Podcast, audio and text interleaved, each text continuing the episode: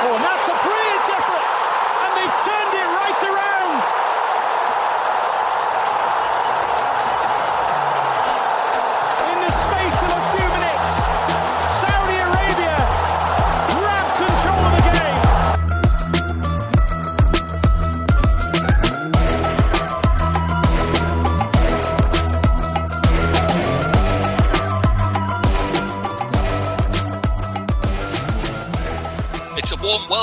Everyone, uh, to Dawri, your weekly Saudi football podcast, your home of the SPL, if you will. Uh, and after an international break, which finally saw success for Roberto Mancini in the qualifiers for the 2026 World Cup, alongside me, as ever, is our new sports editor, to discuss Saudi's two victories uh, and to look forward to the weekend's league action back after an absence of two weeks. Also, coming up, we've got Khalid Al Arfa, who gives us his latest dispatch from Riyadh.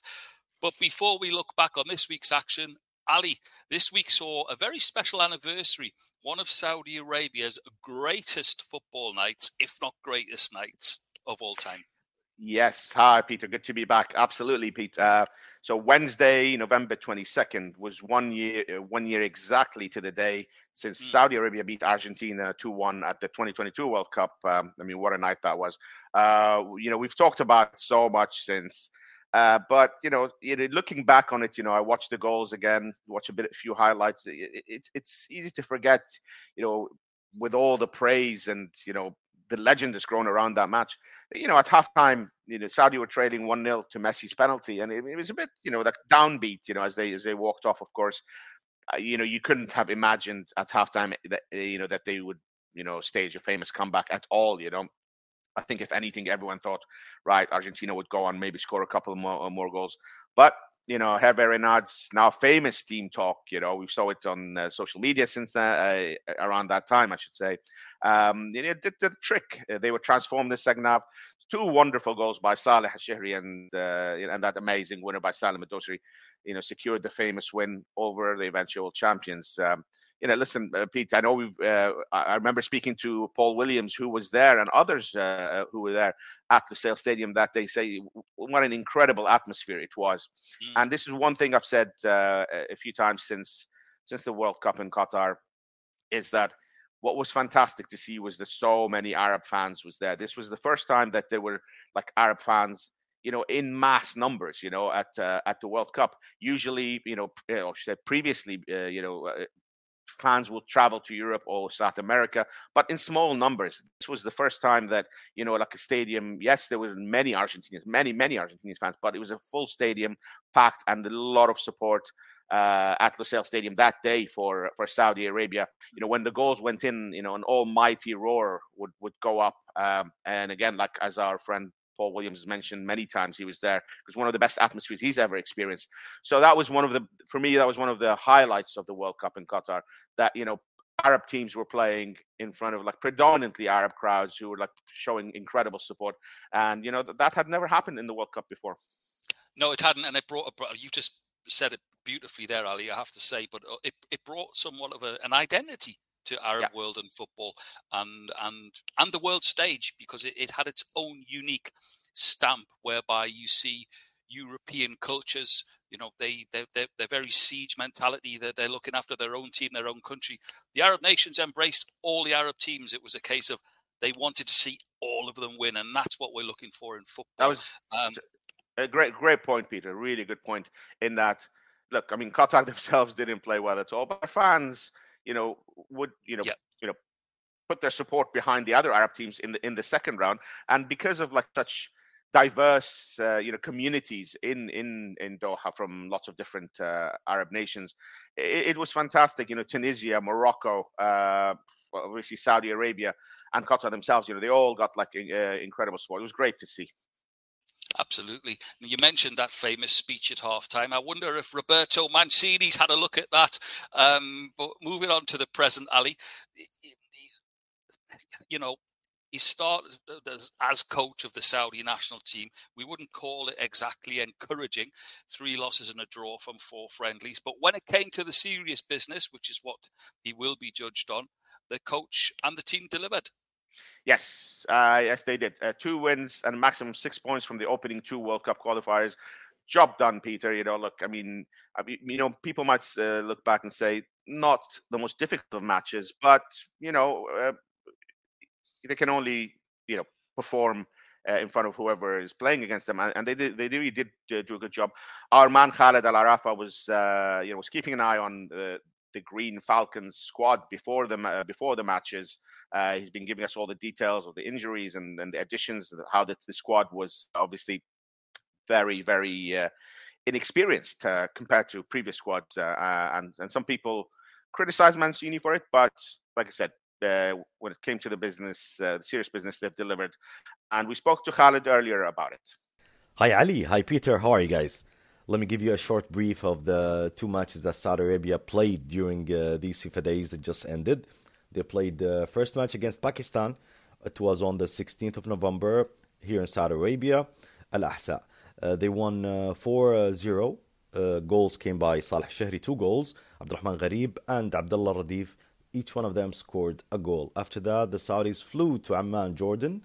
They played against the Jordanian national team and they won 2 0. Goals came by Saleh Shehri. It looks like Saleh Shehri uh, is doing a great job. Uh, two matches, four goals, and still to come. Uh, it looks like as well uh, Mancini was right when he answered one of the journalists in the last conference when he said, Don't ask him about the new names I'm watching the whole league. Me and my staff are watching the whole league. Whoever gives us 100% on the field, we're going to pick him. Now, Ali, the next uh, time that they're going to gather, uh, it's going to be during the Asian Cup on the 16th of January. The Asian Cup's going to be this time in Qatar. Until then, we're going to keep on watching the league and we'll see if he's going to pick new names or not. Uh, Ali, I'll get back to you after the next round uh, of the Saudi Roshn League. It's going to be the 14th uh, round. I'll get back to you after that, and we'll see. Back to you, Ali. Thank you, Khalid, as always. Uh, certainly, uh, you know, as as he said, mentions there, the first win over Pakistan. Well, it was it was expected, Peter. You know, or, or at the very least, it was demanded. You know, just expected. Uh, any, anything less than a comfortable victory there would have been unacceptable to the fans. Really, uh, in the end, it was comfortable thanks to Al Shehri, who we just mentioned, scored the equalizer against Argentina uh, exactly a year ago. Uh, he scored twice uh, in, in a bit of a rainstorm in the second half there, you know. But uh, yeah, in the end, 4 0 against Pakistan, expected and delivered. Uh, the second match against Jordan Amman was always going to be a far bigger test. I mean, Jordan uh, Amman is not an easy place to go to. Jordan are a decent team, you know. but look, you know, the Saudi team is starting to take shape. Take shape. Uh, and you know, I think with the confidence of that first match, those all those goals they scored um, uh, against Pakistan, uh, they went into the match against Jordan pretty confident and were 2 0 up by after half an hour, you know, again, Al Shehri scoring twice. Uh, and, you know, Jordan came back. There's a bit of pressure from the home team, a few chances, but they held out for the three points. They are total control of Group G now, you know, six points from uh, uh, from their two matches. Tajikistan uh, beat Pakistan are second now with four points. Jordan only have that one point, and Pakistan are bottom with no points. Look, we've spoke a lot about the lack of firepower for Saudi Arabia in in, in Mancini's uh, uh, first friendlies, and before that as well. You know, we, we've said a lot of Saudi forwards are not getting the opportunities in the SPL with all the influx of foreign players. Uh, but look, Al Shehri has uh, um, uh, certainly made the most of his chance. You know, and he could just be the answer for Mancini going into the AFC Asian Cup in, in January. We'll we'll wait and see how that goes. Sticking to our international theme, we welcome for the first time Pedro Correia, Middle East based Portuguese football journalist and commentator. Hi, Pedro. Great to see you. Hi, Georgie. How are you doing? Very well. Uh, great, great to have you. Pedro, this is uh, um, Ali here. Um, thank you so much for joining us. Uh, you know, we, have been following uh, you for years now. You know, I've been in touch. You know, but it's the first time we've had you on the show. So, um, uh, just quickly tell us, uh, you you do uh, mostly UAE uh, um, Pro League, but you've also worked in, in, Saudi before as well, yeah? Yeah, uh, hi Ali. First of all, thank you for for having me. Um, yeah, especially last season, um, uh, we were doing some Portuguese coverage of the uh, Ronaldo's matches, Al Nassr matches in the in this case, uh, and I was mostly cooperating with them on that. Um, but mostly my work involves the UAE Pro League, uh, English commentary, English analysis, both studio and an English highlights program. So that's uh, the main part of my job. But yes, I'm also following of course, the Saudi Pro League. Yeah. Well, as you can imagine, we're going to be uh, asking you a lot about uh, Cristiano. Uh, Pedro, look, I mean, when when Cristiano joined uh, Al Nassr at the end of last year, a lot of people said, all right, you know, he's coming to the end of his career and all that. But it's turned out to be a lot more than that, you know, on a personal level, but also he's changed the Saudi Pro League. Uh, how do you see his form? I mean, like, do you see that it's this move has given has re-energized him, It's given him like another lease of life? Yes, def- definitely, Ali. I agree with you. And you said there a word that is very important: uh, personal. Uh, the, his last six months of 2022 were probably his worst uh, six months of his entire career, senior career, at least the career we all know about. Um, the events leading to the World Cup, the World Cup itself was not uh, at his best for sure, and uh, all the events leading to, to to the World Cup, what happened in Manchester United, and I would say mostly, and many people disregard this. I don't what happened to his personal life the loss of a child is something that uh, we all have to to to look at with uh, different eyes i would say. Because even though i truly believe cristiano ronaldo is an exceptional human being is still a human being and that obviously took its toll. Now getting back to to your question it was a big surprise. His move to saudi even though rumors were going around for some time um, and yes, it's it's a, a, brand new life for him. It's a second life. We we can we can say his numbers right now are amazing. Um, and I don't know when he will stop. Honestly, um, in Portugal was also somehow a surprise, um, but soon after people start looking at the, the Saudi league with interest, and um, of course following Cristiano as ever.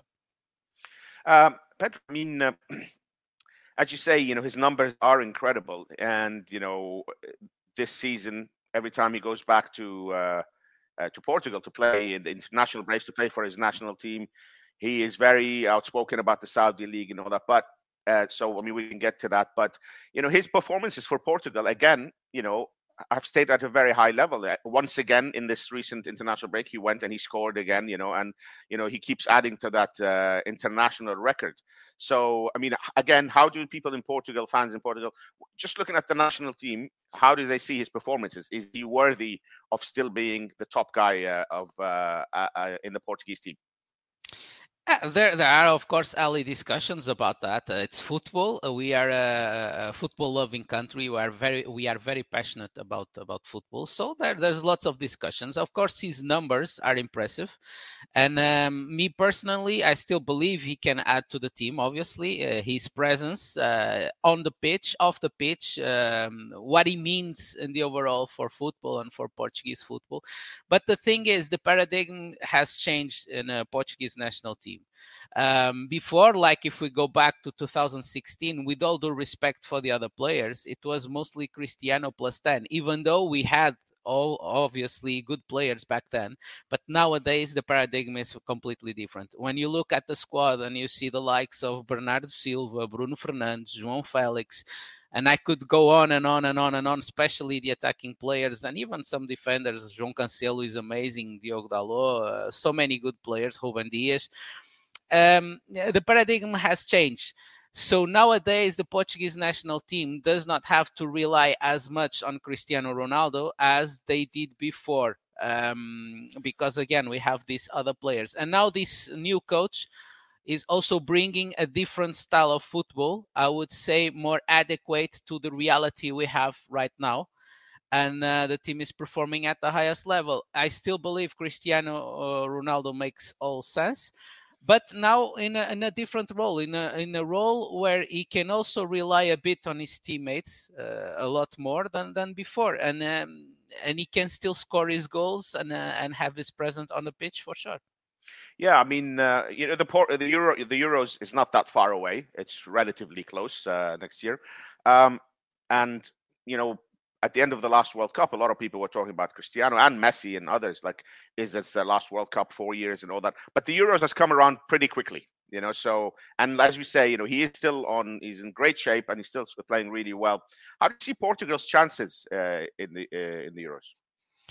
I'm very optimistic about it. Um, not only because we had, as we all know, a perfect record and the qualifiers, but mostly because of the way we played. Again, as I mentioned before, and uh, I, do, I know that this word in football does not make many sense for many people. Gratitude. I have the utmost gratitude for the previous coach, Fernando Santos. He did a great job, but he, he did a great job in a different reality we had back then, as I mentioned before. Nowadays with the players we have we needed a different kind of football and this different kind of football is showing up with this coach.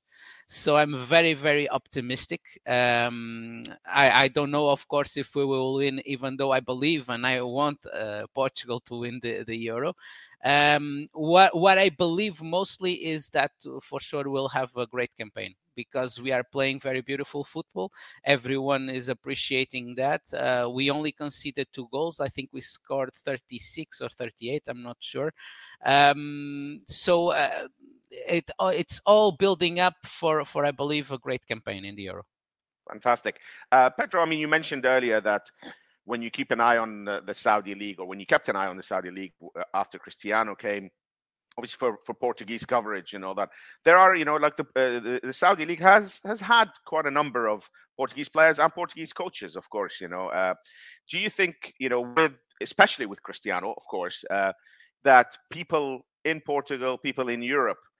Now look at the league in a slightly different way. I mean, do they see it's a, it gives it more credibility, a little bit more, you know, people appreciate the standard a little bit more than before? No, definitely, definitely. Uh, the eyes turned a lot to, to, to the Saudi Pro League. I was already following somehow the, the Saudi League even before the arrival of Cristiano because every now and then I would cover uh, some matches. Um, uh, and and and I saw good things already uh, in, uh, in the Saudi league. But of course, with the arrival of Cristiano first in the beginning of the year, and now with the arrival of all these players and coaches during the transfer window, the scenario has changed. And yes, people in Europe look at the Saudi Pro League with a completely different eyes. Some of them have never seen a Saudi Pro League match before, and now every now and then they are watching matches. Um, of course, I still believe, in my opinion there's still a, a long way to go. There's a lot to build up um, because this phenomenon of bringing uh, great players and, and great coaches, we saw, for example, kind of the same. I would not say is exactly the same, but kind of the same with the Chinese league a few years ago. Even with the MLS, there was some kind of a bit of this uh, phenomenon. Uh, I still believe that uh, when you do this, then you need to do something else. That is building the structures and the infrastructures uh, the proper coverage, for example. Um, I think it's very important. So there are other things, uh, smaller details, but very important details that need to be done for the league to to be there and stay there. Because the league now is there because of all this awareness brought by these big names, but to stay there and and and to keep the fans engaged, they will need to to to do a little bit more, I believe. Excellent. Uh, Pedro, uh, I'm not going to let you go without talking a little bit about the UAE uh, Pro League. Obviously, you said that's your uh, uh, your focus most of the time. Uh, it's you know it, has been a good couple of years. I think there's been a little bit more of an interest in in in the UAE League, which I follow, of course, you know, and um, and I think also now with the Bento doing a good job at with the a good start, shall we say, with the UAE national team. Maybe UAE football after a couple of years that was a little bit like uh, inconsistent, shall we say, certainly with the national team. Things are better. So tell us a little bit about like how how you see the uh, the pro league at the moment. Well, the, the, my beloved the UAE Pro League. I've been here for, for ten years, following and, and covering also for many years. Uh, yeah, the league has been improving. Um, for example, the fact of, of, the resident players, the, this was, I believe, a good idea that we are uh, starting to see uh, the fruits of of this idea, and not only at the league level itself, uh, but also uh, at the national team level. Um, I think the overall level is improving. We always have very entertaining matches. Uh, even yesterday, as we speak, we had uh, Bataeh three, Sharjah three, so a six goal thriller, and this happens quite a lot. Um, I also believe, uh, of course, uh, uh, i would not be the best person to talk about it, but it's my belief that the fact that we are covering all the matches in English, so the English coverage has also increased hugely. I think that is also bringing more and different people to the game, which is important. So I believe in the overall things are progressing. Of course, uh, I would love things to progress even more. We all would love, but uh, but we are going, I believe, in the right direction in the overall. Regarding regarding uh, the um, the UAE national team, uh, honestly, I'm very surprised um, with Paulo Bento's effect because I was expecting him to do this to bring shape uh, shape to the team to bring uh, style to bring organization to bring tactical discipline to bring a clear strategy in terms of build up in terms of the transitions. All those things i was expecting from him and they are happening. But honestly i was not expecting this soon I mm. was not expecting that uh, his his uh, impact uh, on the team would be so quick and and so big, and even I feel the atmosphere is good. I yeah. even feel that. Of course, it's just a feeling, but but it's what I feel. I follow all the matches, and I feel that even the atmosphere among the players and the, between the players and the technical uh, staff is, is, good. So all this is is is adding to the possibility of uh, having in mind that we'll have more teams in the World Cup. Um, so the, the chances of qualifying are obviously uh, statistically bigger. I think we have all the, the possible ingredients uh, for uh, eventually repeat the, the history of 1990. But I think this uh, upcoming Asian uh, um, uh, championship in, in January will be very, very important also for for the future because as we know, the national teams it's different. Recruitment it's different from a club. Um, even though again with these resident players and all these possibilities that are opening up in the UAE, things are, are becoming different, and I would say different for better. Excellent. Pedro, this is the part of the show at the end where Peter usually jumps in. We always do this for everyone, and we put you on the, a bit on the spot. Pete, this this week I'm going to leave it to you, but not just the Saudi league, but the UAE league as well. Go for it. okay, yeah. So Pedro, we, we do put our guests on the spot, so uh, you don't escape. I'm afraid. Um, so and and also because courtesy of Ali, that now means that you have a double a double spot to entertain. So we're going to ask you for your choices, your picks uh, for the titles for the SPL, the Saudi Pro League, and the UAE Pro League this season. Who do you fancy?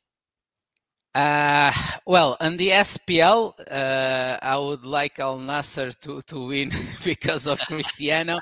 but honestly, I think uh, Al Hilal uh, is in a better shape. Even though they lost Neymar for a long period of time, I look at them in a better shape. But I think Al Nassr will, in any case, be a great competitor.